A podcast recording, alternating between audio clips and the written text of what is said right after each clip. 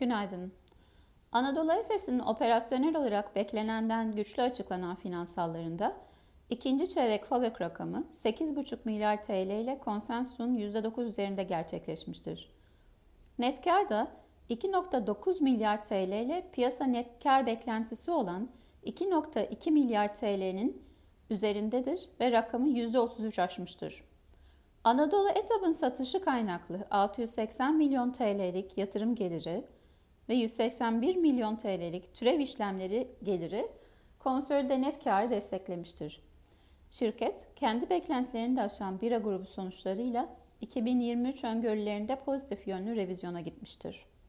Konsolide bazda revizyonların etkisini özetlemek gerekirse, şirket, ciro artışının kur çevrim farkının etkisinden arındırılmış olarak yüksek 30'lu yüzdelerde gerçekleşmesini beklemektedir.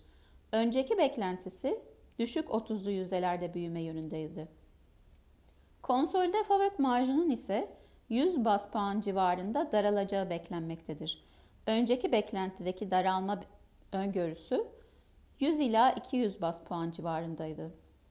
Anadolu Efes için endeks üstü getiri tavsiyemizi hisse başına revize 141 TL hedef fiyatta koruyoruz.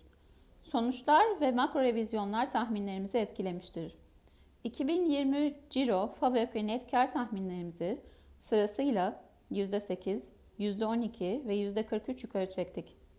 Şirketin sonuçlarına ilişkin telekonferansı bugün Türkiye saatiyle 4'tedir. İyi günler dilerim.